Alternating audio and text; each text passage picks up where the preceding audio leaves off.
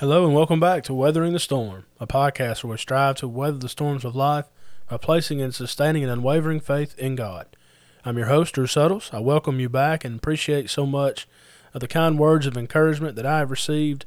I appreciate uh, all of you who listen on a weekly basis uh, and all the downloads and, and the likes and the shares. It is greatly, greatly appreciated by me and by all of us on the network. Uh, thank you so much for tuning in and I do hope and pray that this episode, that this season, uh, will help you to weather the storms of life, particularly as we're discussing this season, season seven, weathering the storm in the home. Now, today we are recording episode three, and we're going to discuss the high cost of marriage. In this episode, we're going to look at the positive, the high cost of doing it right, and then next week in episode four, we're going to discuss the high cost of marriage doing it wrong. And we're going to look at the example of Solomon next week. So, looking forward to that, but I want to start with the positives and think about what the Bible teaches regarding how we can have a healthy, successful marriage, but the cost that comes with that. So, looking forward to diving into that. Uh, but first, I want to say a quick word about the network. Uh, the Scattered Abroad Network is now a Memphis, uh, work of the Memphis School of Preaching. Very grateful for that, uh, being a 2018 alumni of the school. I love and appreciate Memphis so very much, and to know that this network is now a part of that, it's just wonderful. And so, glory be to God, thanks be to God for this opportunity. And again, we appreciate you subscribing to our master feed uh, and by supporting us the way that you do. It's, it's been a, a true blessing and an honor for me to be on this network and to be associated with such great people. Uh, you can find our, our website, Scattered Abroad uh, dot org. You can email us. Uh, we have a new email address, san at msop dot org, and so you can email us that way. Find us on Facebook, Instagram, YouTube, uh, and again, wherever you can get your podcast. We appreciate you listening and tuning in. Again, this season is Weathering the Storm in the Home. We've discussed God's design for the home in episode one. And in the last episode, we talked about things to know before you get married. I kind of walked through a a marriage counseling session. And so I hope that was helpful. But again, in this episode, let's think about the high cost of marriage. What is it going to cost you to have a godly marriage and to have the kind of marriage that, that will honor God every single day? I am very blessed to be married to a wonderful, beautiful woman. Uh, Brittany and I have been married since November the 8th, 2014. Um, we met, of course, at Freed-Hardeman University. She was a freshman. I was a sophomore. We had a class together, and I knew very early on that this was the woman I wanted to spend the rest of my life with. And I'm thankful that God has has blessed us the way that He has, and uh, very thankful for her. Her support has gotten me through a lot. Uh, she has been there for me every step of the way, and there's no way I, I could do what I do without her. I wouldn't be able to preach. Uh, you know, and and I wouldn't be able to, to coach. I wouldn't be able to do things that that I do with the church without her support and without her help. And of course, we have four children at home, and so she is uh, working full time. She's in school right now. She's being a mother to the four children we have and putting up with me. So the high cost of marriage for her, uh, I'm sure she could have some some pretty memorable quotes here. Uh, what it takes to put up with me, but but I love her and so thankful for her. And we have made a promise, you know, from the very get go that we were going to build this marriage on Christ, that He was going to be the center and the foundation of everything that we do, that we were going to seek first the kingdom of God together, that we were going to magnify the Lord together, that when we did have children, if the Lord blessed us with children, that we would bring them up the nurture and admonition of the Lord he has blessed us with four children, and we we understand the responsibility and the high cost of parenting. That's another episode that we may get into uh, further down the road in this season. But when you think about doing marriage the right way, it's going to cost you something. It's going to come with difficulties at times. It's going to come with getting through difficult patch, patches that you may have, different storms that you have to weather. And so, again, as we think about this, I, I want to invite your attention to a very familiar text, but in my estimation, this is the greatest explanation of what a godly marriage is to look like, and that is Ephesians chapter 5, verses 22 through the end of the chapter. Ephesians 5 22 through the end of the chapter. I want to begin by reading this, and I want to highlight a few thoughts, a few words, really, uh, that help us understand the high cost of marriage and doing it right. Paul, writing to the brethren at Ephesus, says, Wives, submit to your own husbands as to the Lord. For the husband is head of the wife, as also Christ is head of the church, and he is the Savior of the body. Therefore, just as the church is subject to Christ, so let the wives be to their own husbands in everything. Husbands, love your wives, just as Christ also loved the church and gave himself for her, that he might sanctify and cleanse her with the washing of water by the word, that he might present her to himself a glorious church, not having spot or wrinkle or any such thing, but that she should be holy and without blemish. So husbands ought to love their own wives as their own bodies. He who loves his wife loves himself. For no one ever hated his own flesh, but nourishes and cherishes it, just as the Lord does the church. For we are members of his body, of his flesh, and of his bones. For this reason, a man shall leave his father and mother and be joined to his wife, and the two shall become one flesh. This is a great mystery, but I speak concerning Christ and the church. Nevertheless, let each one of you in particular so love his own wife as himself, and let the wife see that she respects her husband. What we find here, of course, is, is inspired instruction from the Apostle Paul, who was inspired by the Holy Spirit, John 16, 13. And there's great balance in this text. Yes, it starts with wives and it, ends with wives, but look at the balance between the role of the wife and the role of the husband. I'll go ahead and let you know that in episodes 5 through 8, we're going to talk about the roles in the home, and we're going to get specific and probably come back to this text thinking about those different roles. But when we think about what is being said, there are several words, several thoughts that, that jump out to us from the text. Number one is the word commitment. Commitment. If you notice, right after the word wives, there's the word submit. Submission is such an important word uh, in Scripture. We find it all throughout the New Testament. You can think about uh, the idea of being submissive to your master. Uh, First Peter, of course, talks about the importance of, of being submissive. Um, in the Old Testament, it only appears one time in Psalm 81. Uh, the haters of the Lord that pretended to be submissive unto Him. Uh, but in the New Testament, we find this word submission or submissive uh, nine times. Five of those nine times uh, is the word hypotasso, which carries the idea of uh, being submissive, being subordinate, if you will. 1 Corinthians 14 34. Let your women keep silent in the churches, for they are not permitted to speak, but they are to be submissive as the law says. And then here's the references in 1 Peter I mentioned a moment ago. 1 Peter 2:18 Servants be submissive to your masters with all fear. 1 Peter 3:1 says wives likewise be submissive to your own husbands.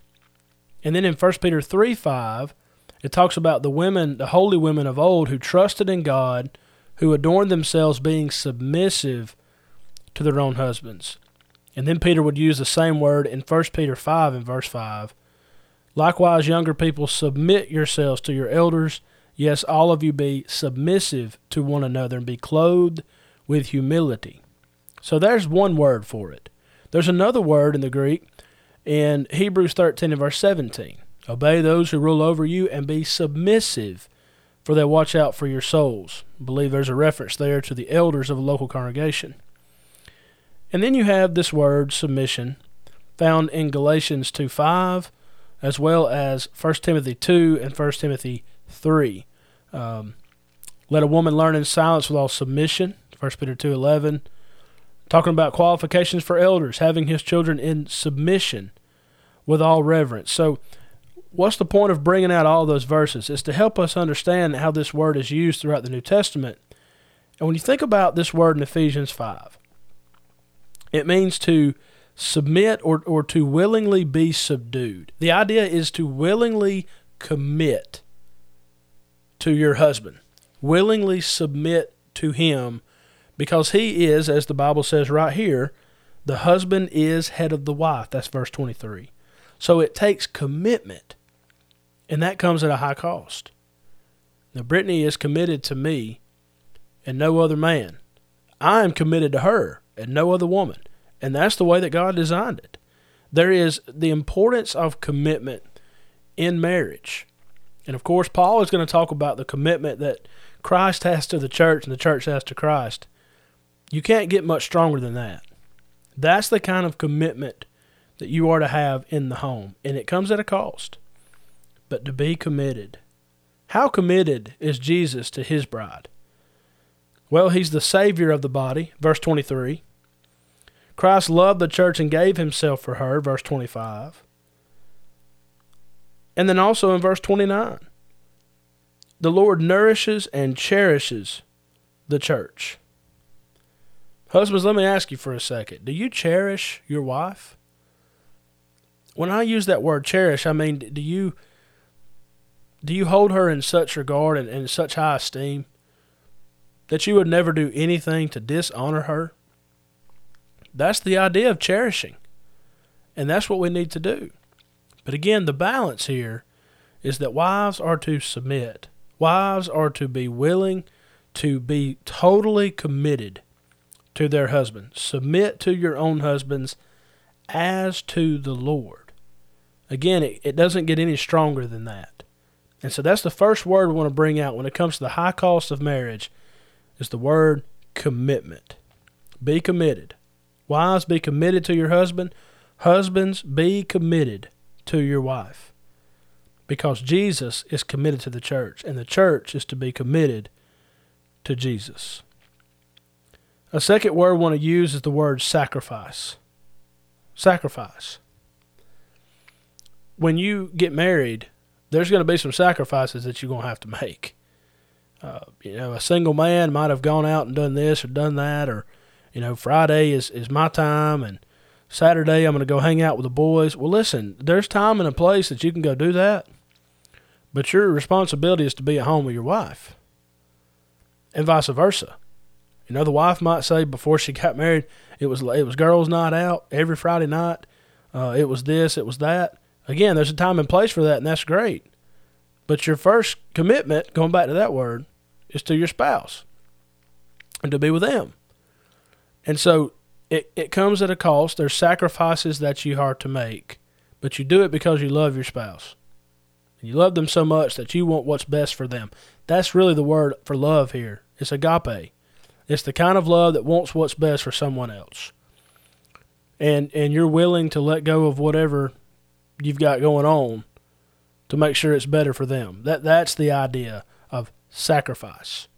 And it works both ways. Just like the commitment works both ways, the sacrifice works both ways. You might have to sacrifice some sleep. You might have to sacrifice again a, a day that you go and do this or do that. But the sacrifices that you make further demonstrate your commitment. It further demonstrates the love that God wants us to have for our spouse. When you think about sacrifice, you go right back to the text and you think about Jesus. There in verse 25, Christ loved the church and gave himself for her. He died for the church. Acts 20 and verse 28, he purchased the church with his own blood. You know, Jesus, of course, came and, and said, I came not to be served, but to serve, and to give my life a ransom for many. Mark 10 45. What a incredible mentality that Jesus had. He's the King of Kings and Lord of Lords. He is to be served, and he's worthy of that adoration. But he says, Listen, I came to serve, not to be served. So, in a marriage relationship, let's say one feels as if, well, I'm the one to be served all the time. There's nothing I really uh, need to do. Well, that's missing it because this works both ways. You are to be servants for Jesus, first and foremost, but also look for opportunities to serve within the marriage relationship. And it can be as simple as doing the dishes, as simple as doing a load of laundry, as simple as laying down with the kids one night because your spouse has a headache, or as simple as being able to read the room and understand okay, Your wife came in, she's had an extremely long day at work. You can do the dinner tonight. Or vice versa.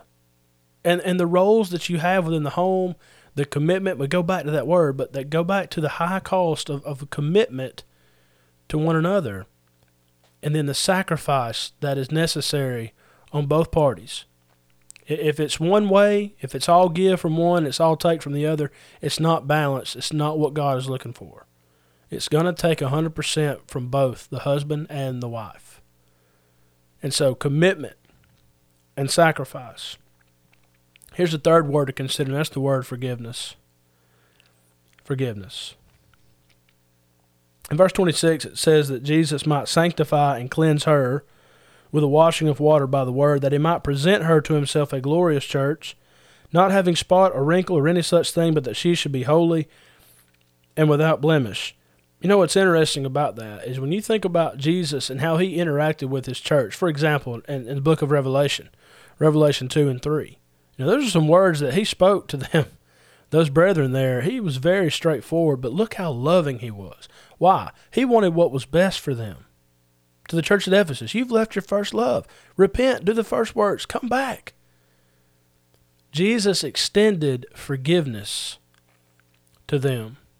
Of course, they had to meet those conditions, but there was a constant sense of and a source of forgiveness that the Lord offers to his people. Of course, that they meet the conditions. In the marriage relationship, forgiveness is going to be important. I, I, I brag on my wife all the time. I'll do it here for everybody to hear.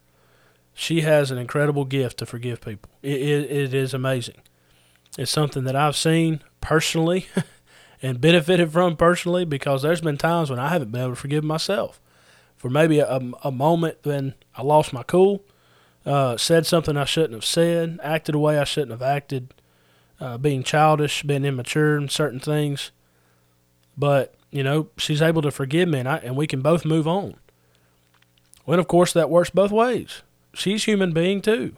She's human. She's going to make mistakes. She's going to say things and do things that, you know, she shouldn't or, or wouldn't normally do or say. And I've got to be willing to extend that forgiveness to her. So again, we keep going back to this, but the high cost of marriage is understanding that, that both the husband and the wife are both involved in this process. Commitment from both sacrifice from both, and forgiveness, extending that forgiveness. Because when you think about Jesus and the love he has for his people, we're reminded of Ephesians 4:32, just a, a few verses before this. Paul says when you put on the new man, you put off the old. He says, Be kind to one another, tender-hearted, forgiving one another, even as God in Christ forgave you. I, I like to apply that to marriage. Think about it. Be kind to one another. How much better would your marriage be if you were just kind? Don't be bitter. Don't look for opportunities to, to, to poke fun and, and joke about. Certainly don't do that uh, and bring her down in public. That that's that's pathetic. We don't need to do that. You know, Jesus loves the church so much. He gave himself for her. He he died for her and bled for her. And and husbands, you need to be willing to do that for your wife. You need to be willing to stand up for her, and and, and not not ever be on the on the side of, of putting her down ever. That doesn't need to happen. And again, it goes it works both ways. Wives, same thing.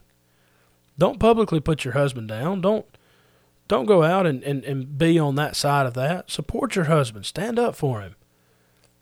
It's the high cost of marriage.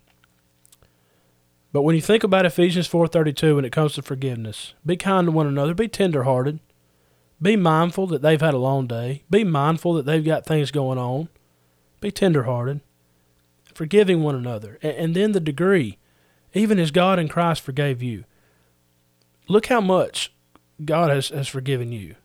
I mean, I go back and think, and, and it's amazing to think of God's long suffering. And how could I withhold forgiveness when I've been forgiven of so much?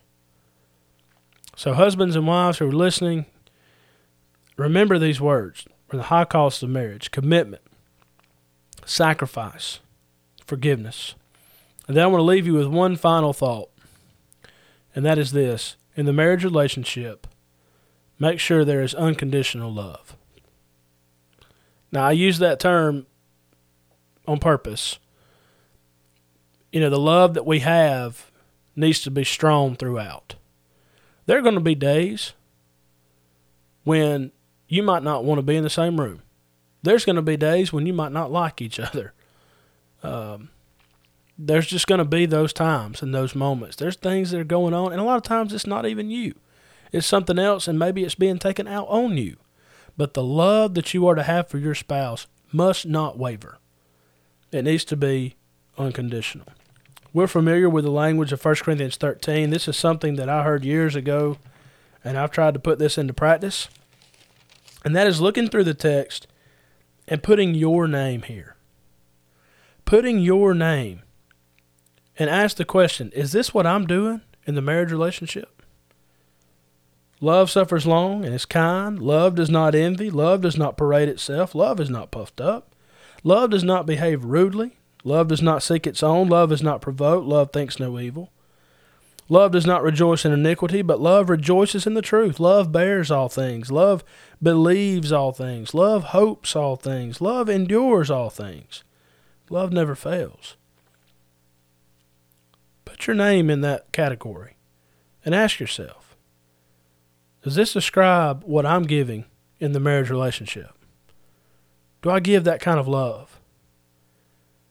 Am I long suffering? Am I kind? Am I looking for opportunities to build my spouse up instead of tearing them down?